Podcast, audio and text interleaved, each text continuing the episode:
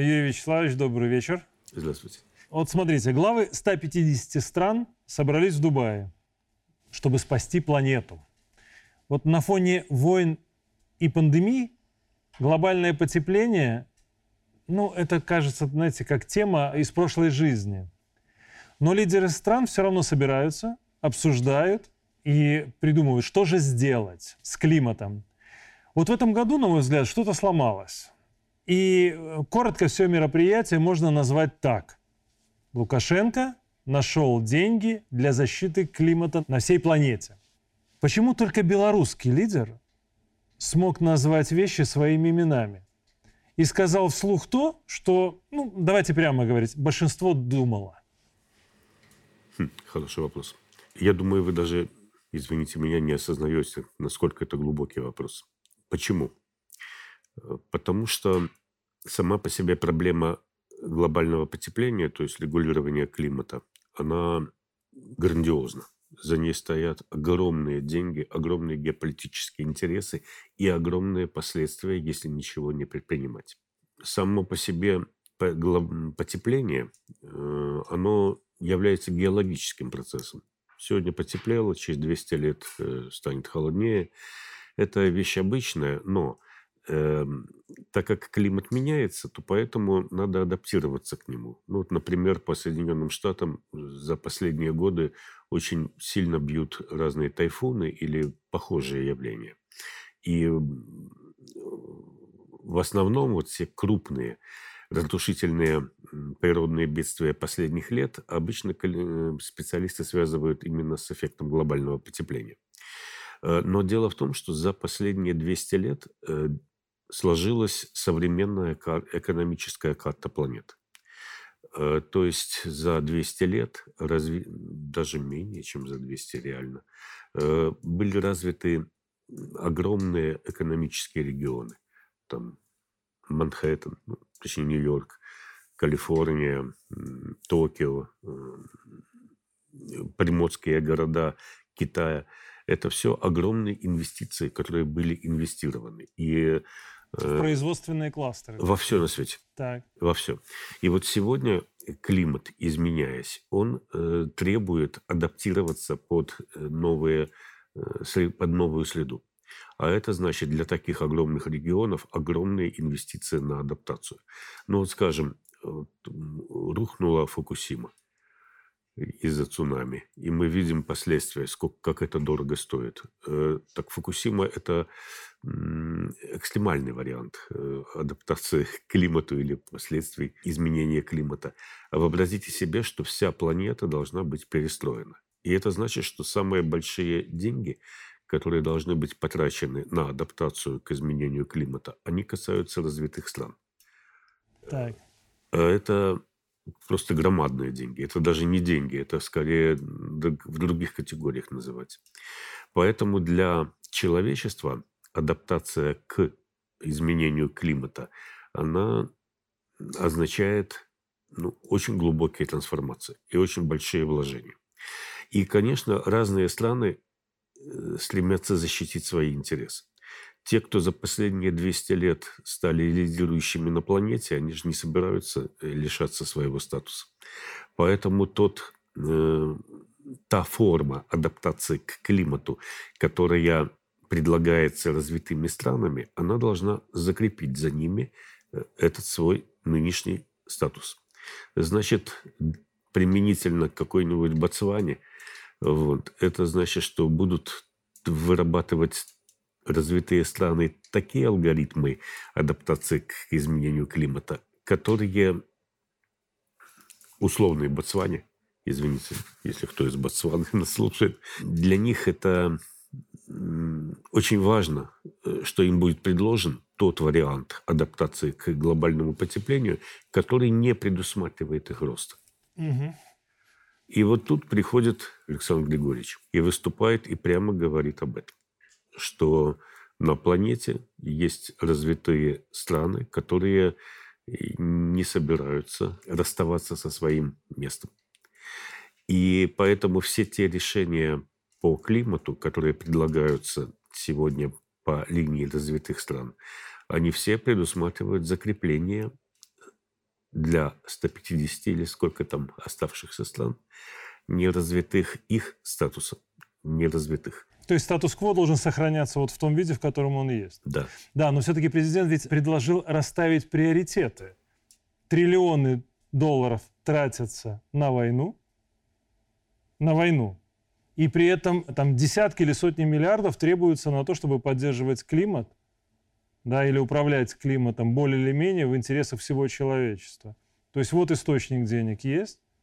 Если их перераспределять с войны на климатические вопросы, да, то в принципе ничего другого и не потребуется. Не потребуется залазить в другие кубышки. Ведь смысл в этом же был выступление в первую очередь. Но они услышали не только это. Да, но они услышали, как правило, да, некоторые из них услышали не то. Вот они услышали в основном, я думаю, глупых людей на планете мало по крайней мере, на международном уровне, на таких конференциях. И они понимают, что вот как сейчас будут распределены эти огромные инвестиции и деньги на адаптацию к климату, так дальше планета и будет развиваться. И вот эти вот э, страны, африканские особенно, не только африканские, у которых в памяти колониализм, э, они понимают, что сейчас есть возможность вырваться. Вот. А Потом, когда эти инвестиции на адаптацию к климату осуществятся, уже лет, ну, лет 50-100, 50-100, такого шанса не будет. То есть сейчас есть шанс? Да. Хорошо. Ну вот момент интересный, да? Президенты Литвы, Латвии, Польши устроили демарш. Отказались фотографироваться со всеми приехавшими, лидерами, и ушли. В итоге на фото наш президент и 147 участников из других стран, кроме этих трех. Вот это можно назвать шагом к глобальному потеплению? И я не о климате. Нет, это скорее шаг куда-то в другую сторону.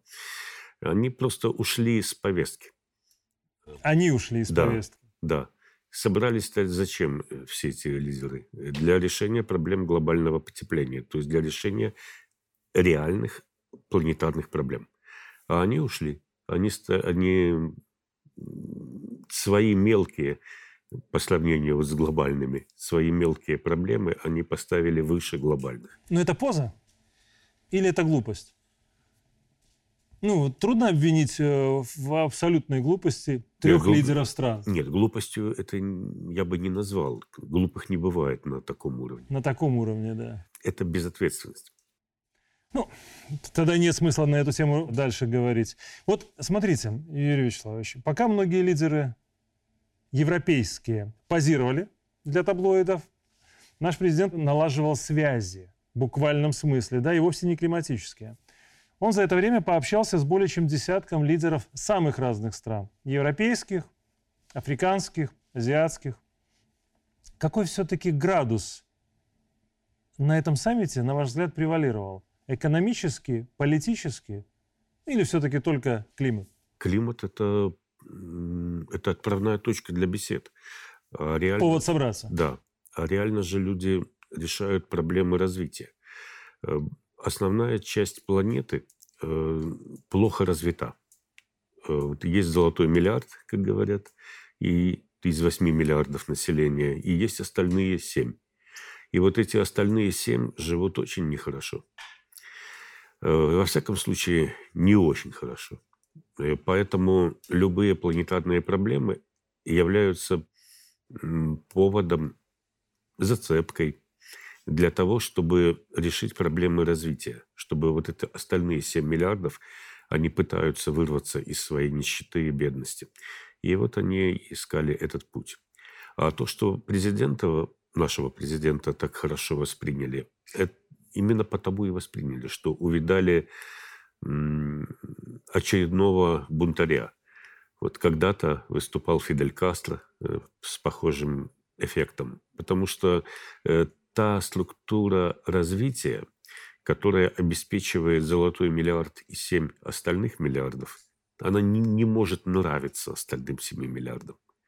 И поэтому любое любой лидер, любое предложение, как вырваться из вот этой вот э, предопределенности, когда есть условная метрополия, которая по-прежнему управляет колониями, Вот. Эм, как вырваться из этого, как пройти через деколонизацию всерьез, она вызывает интерес.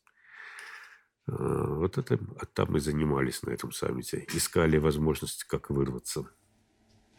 Ну, в принципе, соглашусь, наверное. Ну, э, смотрите, вторая точка маршрута президента, да? И уже важнейшее заявление двух лидеров. Президент перелетел в Китай.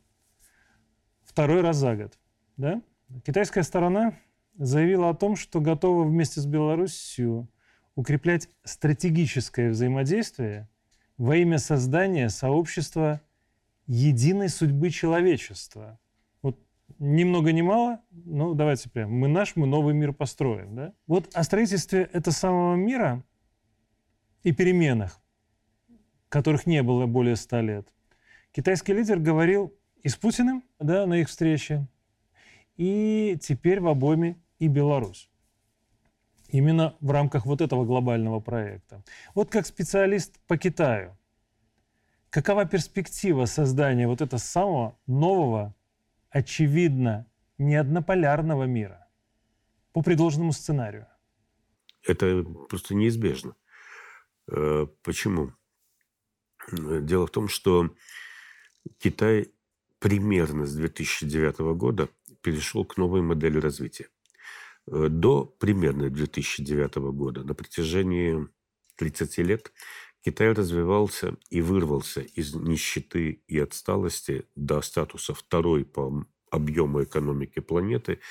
Э, Китай вырвался за счет хорошо известной модели развития, так называемое догоняющее развитие, которым прошла в свое время после войны в 50-х, 60-х годах Япония, Южная Корея и так далее.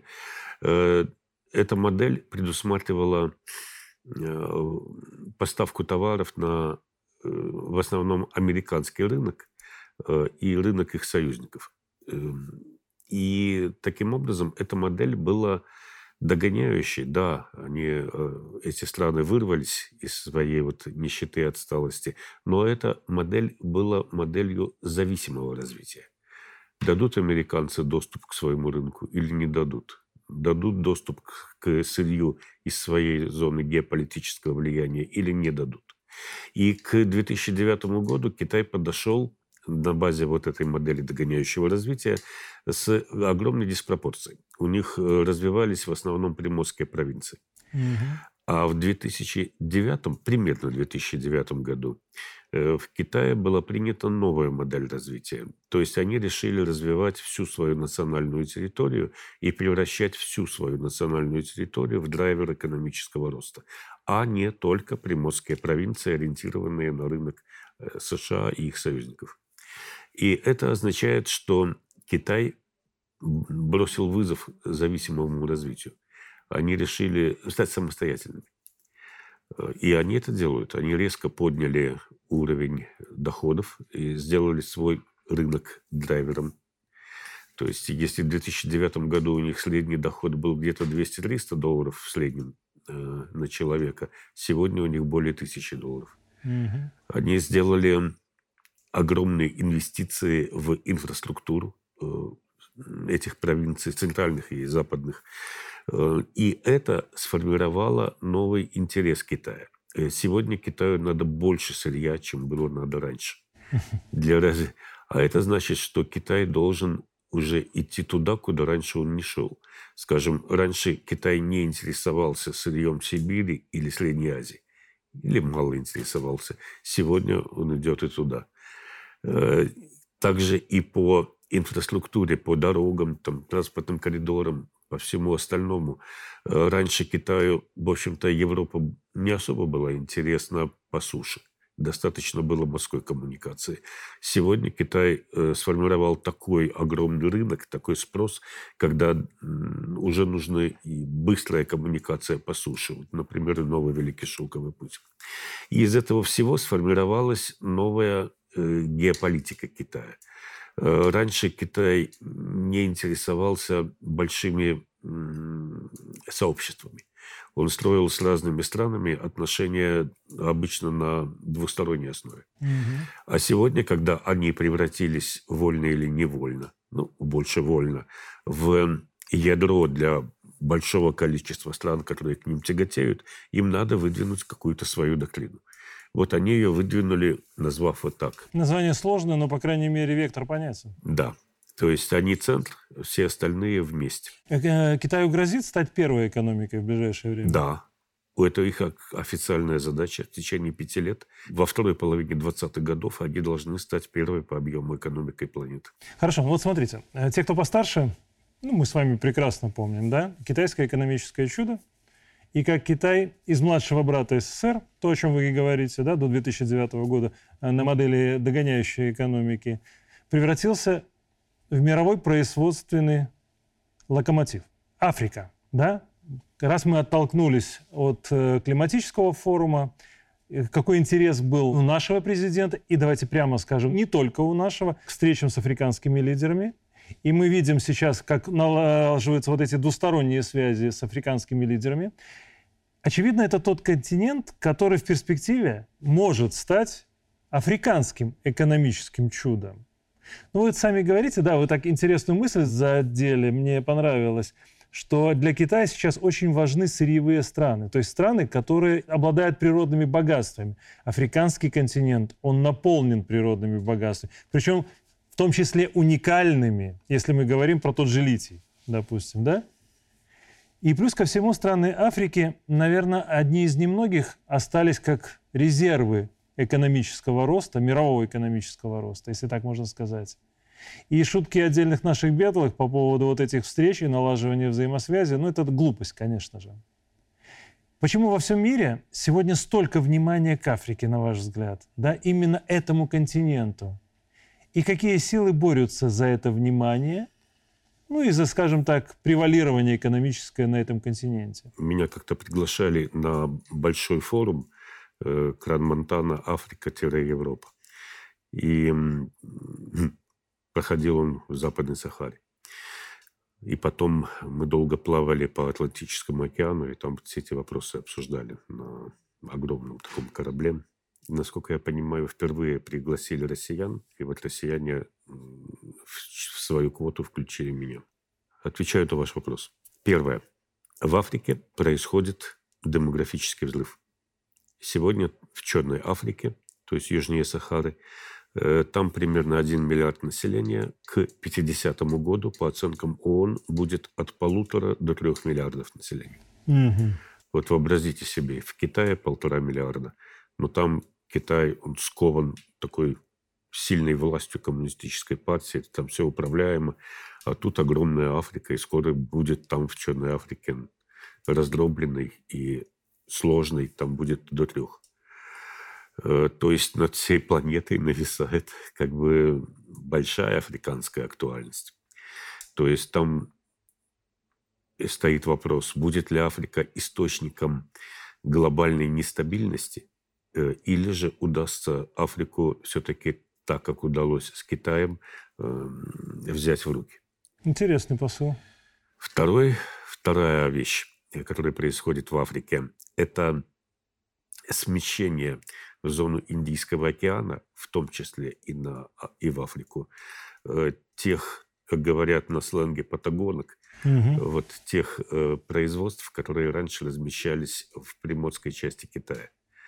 То есть пока в Китае были низкие э, зарплаты, э, то инвестиции шли массированно в ну, То есть себестоимость продукции была за счет этого да. достаточно низкой. А так как Китай с девятого примерно года резко поднял уровень доходов своего населения, то вот те инвестиции, которые раньше шли под дешевую рабочую силу, они сегодня ищут другие регионы. И это в основном э, побережье Индийского океана. Поэтому в Африку смещается перспектива того догоняющего развития, который вывел Китай из нищеты угу. до уровня второй экономики планеты. И экономисты хорошо знают, э, какие конкретно страны э, в Африке должны получить стимул к развитию за счет ухода из Китая вот этих дешевых денег. Это в основном речь идет про Кения, Танзания, Эфиопия, Уганда, естественно, Нигерия. Э, там все те предпосылки, которые были в Китае э, с 79 года начиная, когда он рванул в развитие. Ну, по сути, вы подтверждаете тот тезис, что Африка – это перспективный континент, который в чем-то напоминает Китай. Конечно. Того периода. Конечно. И вот эти вот две тенденции – демографический взрыв плюс смещение э, в зону Индийского океана, догоняющего развития из Восточной Азии, они накладываются одна на одно. И сюда еще и добавляется то, что вы заметили. Резкий рост интереса Китая в получении э, источников сырья. Ну и вообще резкий рост, насколько я понимаю, в инвестировании, в принципе, в африканский континент. Ну, потому и инвестирование. Поэтому вот эти три импульса, они смыкаются воедино на этом огромном континенте. Юрий Вячеславович, хорошо, но, но мы же прекрасно понимаем, да, что на этом континенте достаточно долгий промежуток времени превалировали западные компании. Метрополии, грубо говоря, американские и европейские, да, вряд ли они так легко отдадут этот континент другим. И вот на ваш взгляд, готовы ли они впустить новых игроков, ну, Россию, Китай, Беларусь, на этот континент? Или их никто не будет спрашивать? Ну, и чем это будет определяться? Конечно, вот. они не готовы. В этом же и смысл их экономической модели. Есть золотой миллиард и все остальные. Э, поэтому... Но их полноценно же можно назвать колонизаторами. То есть тех, кто, не вкладываясь практически, просто вытягивает оттуда ресурсы. Да, именно так. Поэтому они будут бороться за свой реальный статус метрополий по отношению к формально независимым странам, но которые реально являются колониями. А вот эта остаточная память по отношению к колонизаторам, она может сыграть в этом плане роль при формировании мнения о африканских стран, о африканских лидеров? Конечно. Вот почему, например, у нас удалось выстроить отношения, например, с Зимбабве. У них э, в исторической памяти много десятилетий войны против э, метрополий. И более того, они лет 30 воевали против власти белого меньшинства, которое установило открытую в свое время диктатуру над э, черным большинством. Э, лет 30, наверное, они воевали, в прямом смысле партизанили вот таким образом. Это в Зимбабве? Да. Ну, в принципе, в Южной Африке Южной было то же самое, да? Да. В конце концов. Это были две взаимосвязанные страны. И там, и там стояли лет 30 Э, у власти белые, которые установили жестокий режим контроля над черными. Российское расовое общество. Э, и черные их свергли. И Зимбабве продолжает эту свою борьбу, э, пытаясь теперь вырваться из той отсталости, в которую они были ввергнуты, как они считают, белым господством. Ну хорошо, а на ваш взгляд, вот для Беларуси чем интересен африканский континент, если вот так буквально по полкам? Прежде всего, как рынок. То, что мы можем им поставить, наши трактора, наши, ну, все, что мы производим. Рассматривается по соотношению цена-качество. Да. Э, и для них это подъемно. Поэтому для нас это очень перспективный рынок, если мы сможем войти на него. Я думаю, что если вот так вот пойдет подобного рода выстраивание отношений, как сейчас, перспектива может быть позитивной.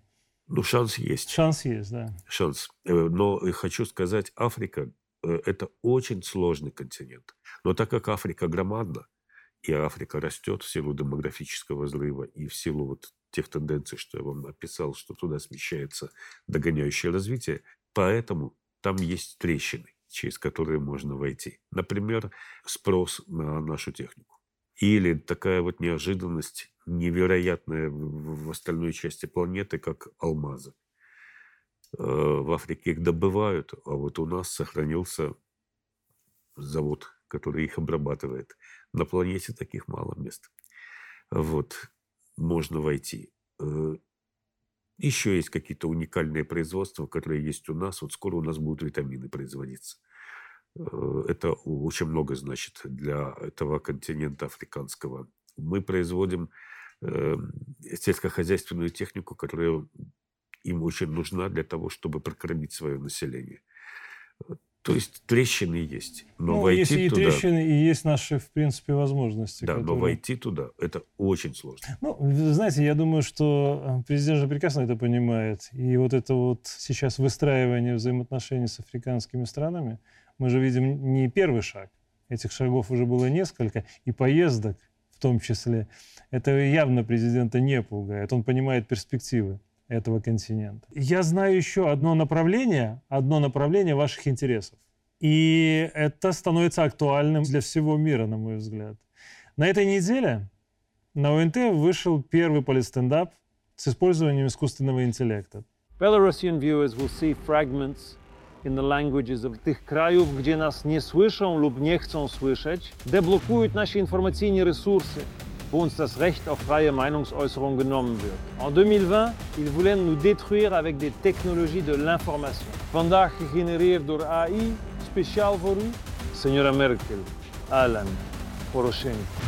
До этого были сделаны новогодние календари, сгенерированные искусственным интеллектом. То есть мы только начинаем в этом направлении двигаться. Но наши генерации, они такие, носят позитивный характер, конструктивные. А вот Израиль применяет искусственный интеллект сейчас, Евангелие, для ударов по Хамас. База данных содержит сведения о 30-40 тысячах человек. И автоматизированная система предлагает координаты жилых домов, где проживают эти люди, да, для их уничтожения. И этим руководит искусственный интеллект, я подчеркиваю. И в стране создано спецподразделение по этому направлению. А тем временем сегодня речь идет уже об общем искусственном интеллекте. Вот что это такое и почему нам стоит остерегаться его создания? Во-первых, остановить развитие технологий в этом направлении невозможно. Э, можно ставить вопрос только о контроле. Да. И регулировании. Да. На законодательном уровне. Да. Да, так он и ставится весь текущий год. Э, вся планета, она наполнена прежде всего вот этой проблемой. Именно вот этот текущий год. Дело в том, что э, в начале года выяснилось, что новый стартап, который выкинули в большое пространство, такое GPT-4, э, эта система на базе искусственного интеллекта, она показала эмпирически массу неожиданностей. Э, в частности, эта система стала работать по теме э, уничтожения человечества. То есть перед искусственным интеллектом, который был выкинут в большое публичное пространство, стало возможно ставить вопросы наподобие, как уничтожить человечество. В принципе... То есть это уже на полном серьезе? Да. Э, в принципе, там закладываются ограничители, чтобы на такие вопросы система не отвечала. Но ведь люди изощренные, они могут э, так сформулировать, что обойдут запрет. Ну, И... давайте подчеркнем, что GPT-4 – это только один из стартапов. Конечно. Просто именно вот этот стартап, он э, рванул в начале года. Угу. И где-то к весне стало ясно, что ситуация опасна. И тогда в Соединенных Штатах, прежде всего там в Штатах, те специалисты, которые занимались разработкой GPT-4 и других подобных систем, они выступили с предложением притормозить развитие, пока не будут развиты механизмы контроля. Угу. Ну, Маск, я так понимаю, в этом направлении высказывался уже неоднократно. Да, да. Там ну, за этим стоит целая огромная борьба. Там такая борьба, что, вы знаете, все Кто возьмет под контроль темы, процессы? Да.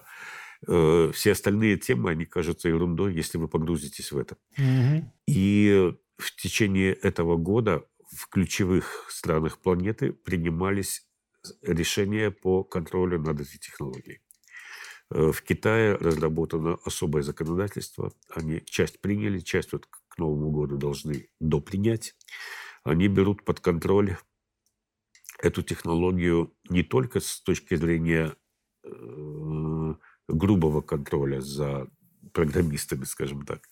Э, вот. Э, но и с точки зрения гуманитарного, культурного контроля. То есть, например, они собираются запретить обучение искусственного интеллекта, который применяется внутри Китая, э, запретить обучение с применением внешних ценностей. То есть не более 5% информации э, должна быть внешней. Ну, закладываемые, по сути, в этот алгоритм. Да, оста- остальные 95 должны быть обязательно китайскими. Китайские. Они готовят Ну. такое законодательство. Они золотой вот этот щит э, в свое время формировали по этому же принципу. Именно так. Э, Они лучше всех оказались готовы к этому.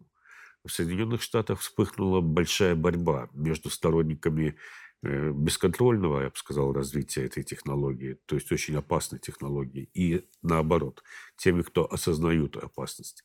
Вот, скажем, недавно умерший Киссинджер, э, он э, выступил с огромной инициативой перед своей смертью об особом саммите Си Цзиньпиня и Байдена, который должен был быть посвящен вот именно этой проблеме, проблеме контроля над искусственным интеллектом.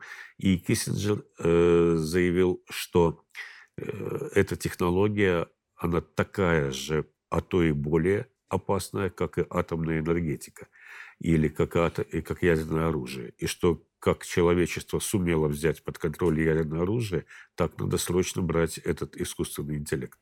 Юрий Вячеславович, задавая последний вопрос, мы уйдем больше в практическую плоскость. Пусть он будет совсем не философский, а чисто практический. Своя рубашка. Всегда ближе к телу. Ближайшие предвыборные кампании. У нас, и не только у нас, определенно пройдут под влиянием новых продуктов, в том числе связанных с искусственным интеллектом. Вот меня волнует в первую очередь наша электоральная кампания. Белорусская молодежь уже живет в иной технологической парадигме. И дальше вот этот разрыв будет только увеличиваться. Какие, с вашей точки зрения, технологии могут быть применены уже на ближайших выборах? На что обратить внимание? И насколько еще возможно государству взять это на контроль? Я выступал на эту тему как раз э, год назад в Москве на очень важном форуме и ставил именно вот этот вопрос, что срочно надо ставить под контроль развитие искусственного интеллекта э, у нас в русскоязычной среде. С чем мы столкнемся? Неизбежно. С появлением, прежде всего, персональных помощников. Мгм. То есть э, вот сейчас, вот именно в этом месяце, та компания, которая создала GPT-4, она запустила следующую версию и вышвырнула ее в публичное пространство. Пройдет несколько месяцев, и мы увидим появление персональных помощников как норм. Что значит персональный помощник? Это та программа, которая на очень глубоком уровне понимает вас и предлагает вам решение ваших проблем э, на глубоком уровне. Ну, например, самое простое. Вы захотите поехать отдохнуть там куда-нибудь. Вот, она вам предложит э, сегодня и маршруты, и э, расценки, все, что необходимо для вас, э, исходя из небольшого количества пунктов. А вот скоро она будет знать ваши внутренние предпочтения, и она вам предложит, скажем, не просто поездку, там, тур куда-нибудь, а она вам предложит такой тур, который будет отвечать вашим глубинным интересам. Например, скажем, вот э, мы живем, мы не задумываемся о своих э, предках, э, но среди них всегда есть какие-то необычные люди. Вот, скажем, для нашей среды это могут быть евреи или немцы, или какие-то еще народы, ну, казаки, например, которые были в наших предках э, 300 лет тому назад или 400. Она это вычленит и предложит вам такую поездку, которая разбудит в вас эту память. И таким образом она не просто вам поможет отдохнуть, она изменит вас. И вот такого рода помощники, они появятся вот-вот, как массовые обыденные явления. Каковы последствия этого? Тут вопрос. Но будут и негативные. То есть, э, вот как мы в 2020 году увидали, как молодежь водили по улицам э, через Телеграм, и тогда казалось, Телеграм это была ну, тог- тогдашняя. Не только молодежь. И не только. да, умудренных опытом людей Вот водили вам- как стадо. Вот вообразите себе, что теперь, вот мы сейчас находимся в те месяцы, когда гораздо более глубокие по воздействию на сознание людей инструменты появились. Уже появились. Да. Да, это уже запущено. И вот предвыборную кампанию нашу, российскую, американскую, они выведены в публичное пространство. То есть э, степень воздействия на сознание людей, она сегодня будет более глубокой, чем было в 2020 году через, например, Телеграм. Я не хочу говорить сценарии, чтобы не накаркать. Угу. Но поверьте, самое простое – это какие-нибудь секты суицидальные. Вот. Или какие-то еще. Э, то есть степень воздействия на сознание людей резко выросла. И поэтому новые инструменты. Э, это гораздо больше, чем пропаганда, которая была раньше. Э, как они проявятся, а, это зависит от многих факторов. Прежде всего от э, готовности наших государств, России, Беларуси, сопротивляться. Если мы не будем ставить под контроль вот эти инструменты... В том числе и законодательно. Конечно.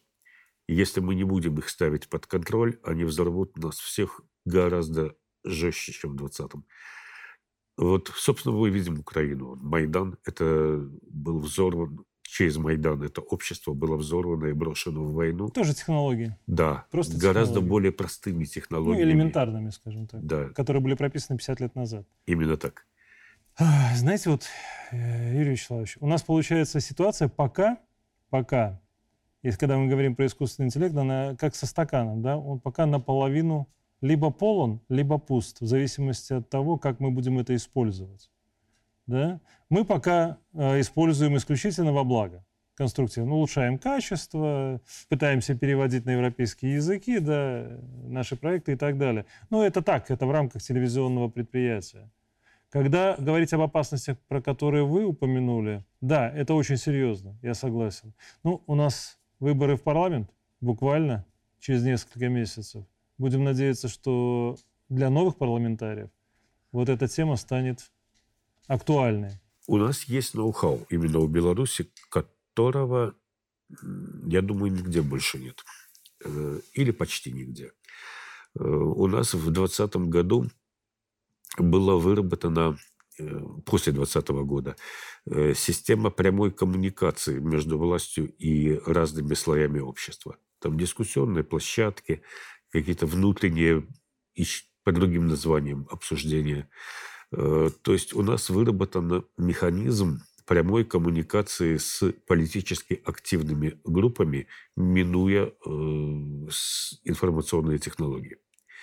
Для небольшой страны это оказалось действенно. И вот та технология, которая сегодня пришла на наш рынок, которую мы увидим в наступающем году уже в политике, она такая, что кроме вот такого механизма прямой коммуникации, ничем ее реально не остановить.